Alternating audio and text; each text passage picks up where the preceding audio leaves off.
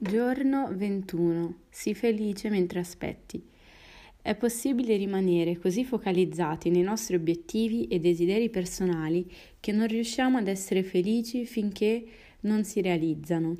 Ma quando facciamo così stiamo mettendo Dio dentro una scatola dove gli diciamo come e quando vogliamo i nostri sogni realizzati. Ma le vie di Dio non sono le nostre se riesci ad essere felice soltanto quando le cose succedono a modo tuo, allora sei destinato a soffrire molta frustrazione. Questo non è il modo migliore, è meglio dire così, Signore, questo è ciò che vorrei, questo è ciò in cui credo, ma tu sai ciò che è meglio per me. Io non devo avere le cose a modo mio perché confido in te. Quando lasci andare il controllo, la pressione se ne va e la benedizione viene.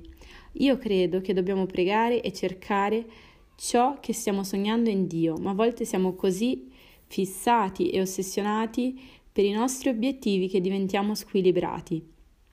Qualsiasi cosa tu credi che devi avere per forza al fine di essere felice, di sicuro sarà usato dal nemico contro di te. E tu pensi io devo passare in questo concorso, il mio coniuge deve cambiare. Oppure io devo sposarmi perché soltanto sarò soltanto felice se lo avrò.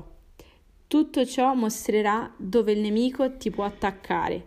Un'attitudine sana è dire, anche se le cose non succedono a modo mio, io confiderò che il Signore è nel controllo di tutto e sarò felice oggi, godendo della mia vita che Lui mi ha dato. Quando tu dici io sarò felice soltanto quando questa cosa o quella succederà, ti stai comportando con un atteggiamento da bambino viziato e capriccioso. Riposa nel Signore. Sii felice oggi. Quando sei felice nel Signore, le cose buone ti succedono. Quando ti aggrappi così tanto a ciò che sogni, questo diventerà come un idolo nella tua vita.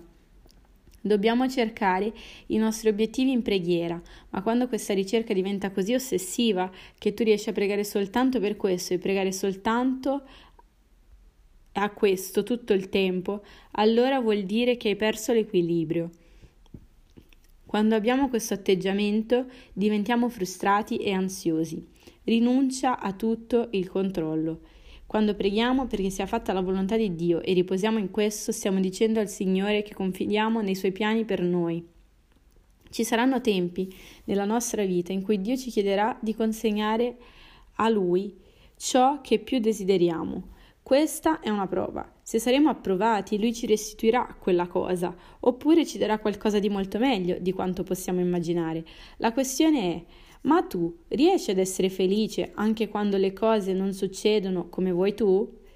Sei capace di mantenere un'attitudine di fede anche quando le cose non sembrano andare bene? Non sto dicendo che tu devi dimenticare la promessa di Dio o che devi desistere dal tuo sogno, ma dico che devi rifiutare ogni preoccupazione e ansia. Non permetterti di essere prostrato nella tua frustrazione. Riposati in Dio sapendo che Lui farà il miracolo nel suo modo e nel suo tempo. Il tempo è certamente una grande prova. È facile essere scoraggiato e frustrato quando i nostri sogni e obiettivi non avvengono nel tempo in cui ci aspettiamo. Noi non abbiamo il controllo del tempo. Possiamo piantare il seme e innaffiarlo, ma soltanto Dio può far brillare il sole su quel seme. Soltanto il Signore può farlo crescere. Onora il Signore credendo, riposando e rimanendo felice anche mentre aspetti. Quando noi decidiamo di rimanere felici mentre aspettiamo, stiamo dichiarando che confidiamo che il Signore farà la sua volontà nella nostra vita. Rinuncia al controllo. Noi non possiamo controllare ciò che succede, possiamo controllare soltanto il modo come rispondiamo, cioè la nostra attitudine. Forse stai aspettando di essere promosso nel tuo lavoro, ma quel posto è stato dato a qualcuno di meno qualificato di te. Decidi di confidare nel Signore, non essere amareggiato, pieno di lamenti, credi soltanto che Dio ha qualcosa di meglio per te. Non è stato come tu volevi, ma può essere meglio. La tua storia con Dio non è finita. Mentre aspetti, decidi di essere felice nel luogo dove sei, non essere frustrato per cose che tu non puoi cambiare. Tu sei nel palmo delle mani di Dio. Non succede nulla con te che Dio non sappia. La maggior parte delle frustrazioni della vita avviene quando stiamo cercando di controllare le cose che non dobbiamo controllare. Cerchiamo di controllare ciò che le persone pensano di noi. Controllare quando un sogno deve realizzarsi. Quando le cose non succedono nel modo come le vogliamo, allora proviamo a controllarle. Devi accettare il fatto che non puoi controllare tutte le cose intorno a te.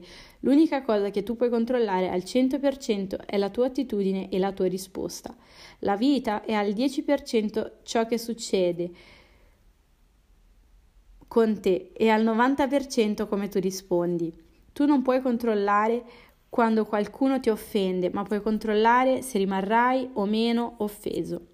Tu hai ricevuto una diagnosi cattiva, tu non hai il controllo su questo, ma tu puoi decidere se vivrai abbattuto o amareggiato o se avrai fede. E ti fiderai di Dio. Metti il tuo focus in ciò che tu puoi controllare. Non essere infelice per qualcosa che tu non puoi cambiare. Io abito in una città calda, non c'è nulla da fare riguardo a questo. Allora ho deciso di vivere felice e di ignorare il caldo. Se tu riesci ad essere felice soltanto quando le cose succedono come vuoi tu, allora preparati per una vita piena di frustrazione e infelicità. Non permettere che il nemico rubi la tua gioia. La volontà di Dio è che godiamo ogni giorno la nostra vita. Il Signore non ha mai pianificato che passassimo la vita depressi, trascinandoci in tristezza e scoraggiamento. E il Signore Gesù disse che è venuto affinché abbiamo vita abbondante. La volontà del Padre per noi è la vita nella sua pienezza, ma dobbiamo capire che la felicità è una decisione personale non è qualcosa che tu raggiungerai in modo automatico, noi dobbiamo scegliere di essere felici, scegliere di godere della vita, non possiamo rimanere fermi aspettando che tutto sia perfettamente perfetto e allineato affinché soltanto allora decideremo di essere felici. Alcune persone hanno il piano di essere felici soltanto dopo che avranno risolto tutti i problemi. Altre persone credono che devono guadagnare tanti soldi prima e altre ancora pianificano di sposarsi prima per poi essere felici un giorno. Ma Dio vuole che tu sia felice oggi. Cerca di capire che nel ben mezzo di ogni circostanza della tua vita Dio è al controllo. Anche se tu non puoi capire tutto ed anche se le circostanze sembrano difficili, cerca di mantenere la testa alta e il sorriso sulle labbra, perché il Signore sta gridando, guidando i tuoi passi. In Salmi 37-23 è scritto che i passi dell'onesto sono guidati dal Signore ed egli gradisce tutte le sue vie. Dio è nel controllo perfino del tuo camminare. Quando ti svegli la mattina tu puoi scegliere di godere di quel giorno oppure puoi continuare a puntare sul tuo problema, puntare su ciò che non hai o in ciò che è sbagliato nella tua vita. Se tu sceglierai questa vita, tu perderai la vita abbondante che Dio ha per te. Non perdere la tua gioia a causa di piccole cose e insignificanti che davvero non hanno valore. Non complicare, credi soltanto. Spesso siamo limitati nel nostro pensiero, ci domandiamo sempre quando raggiungeremo il nostro sogno, non vediamo in noi il talento, le risorse economiche o le connessioni necessarie. Come sarà ristorato il mio matrimonio? Come potrò essere libero dai miei debiti? Il problema è che guardiamo queste cose con occhi naturali, in una prospettiva limitata, ma il nostro Dio è sovrannaturale e ha per noi soluzioni soprannaturali. Beh, perché non vediamo una via d'uscita che Dio eh, perché non vediamo una via d'uscita, ma Dio ne ha una. Dio può aprire una porta davanti a te che ti porterà ad un nuovo livello. Dio può tante cose. Forse tu stai pensando che avrai un altro anno comune, ma Dio ha già pianificato qualcosa di sovrannaturale per te. Tu speri di avere solo il sufficiente, ma Dio ha piani di prosperità e abbondanza. Tu stai provando solo a sopravvivere, ma Dio dice che è tempo di prosperare. Dio ha preparato un favore sovrannaturale per te, opportunità sovrannaturali, guarigione sovrannaturale, restaurazione sovrannaturale. Dio vuole fare cose nuove nella tua vita. Inizia l'anno con una grande aspettativa nel tuo cuore e con un santo entusiasmo nel tuo spirito. Questo non sarà un anno comune, ma un anno sovrannaturale, un anno di realizzazione di sogni, un anno dove scoprirai talenti che nemmeno immaginavi di avere, un anno dove tu diventerai più forte e pieno di salute. Quale deve essere la tua risposta dinanzi a tutto ciò? Soltanto credere. Dichiara audacemente che la bontà di Dio ti ha raggiunto e credi nel soprannaturale. Non complicare le cose, non cercare di contare le ragioni per cui niente di tutto ciò succederà. Credi soltanto, tu vedrai benedizioni esplosive e provvisione sovrannaturale. Questo è il tuo anno per godere del favore superabbondante. Aspettati delle opportunità soprannaturali. Credi in sogni realizzati, godi della vita e sii felice. Questi sono i pensieri di Dio al tuo riguardo, tu vedrai cose più grandi. Incontra il tuo destino. Quando mia moglie era incinta della nostra prima figlia eravamo molto entusiasti. Abbiamo chiamato tutti, tutti, gli amici e la famiglia raccontando la buona notizia e ci siamo messi a decorare una cameretta per la bambina. Passati alcuni mesi, io e mia moglie, mia moglie iniziò a sentirsi male. Lei eh? eh, stava male ogni mattina e iniziava a sentire tutti gli odori della casa. Lei non riusciva a dormire bene di notte e sentiva dei dolori alla schiena. Dinanzi a tutto ciò decidemmo di andare dal dottore per raccontargli i sintomi e chiedere se c'era qualcosa di sbagliato.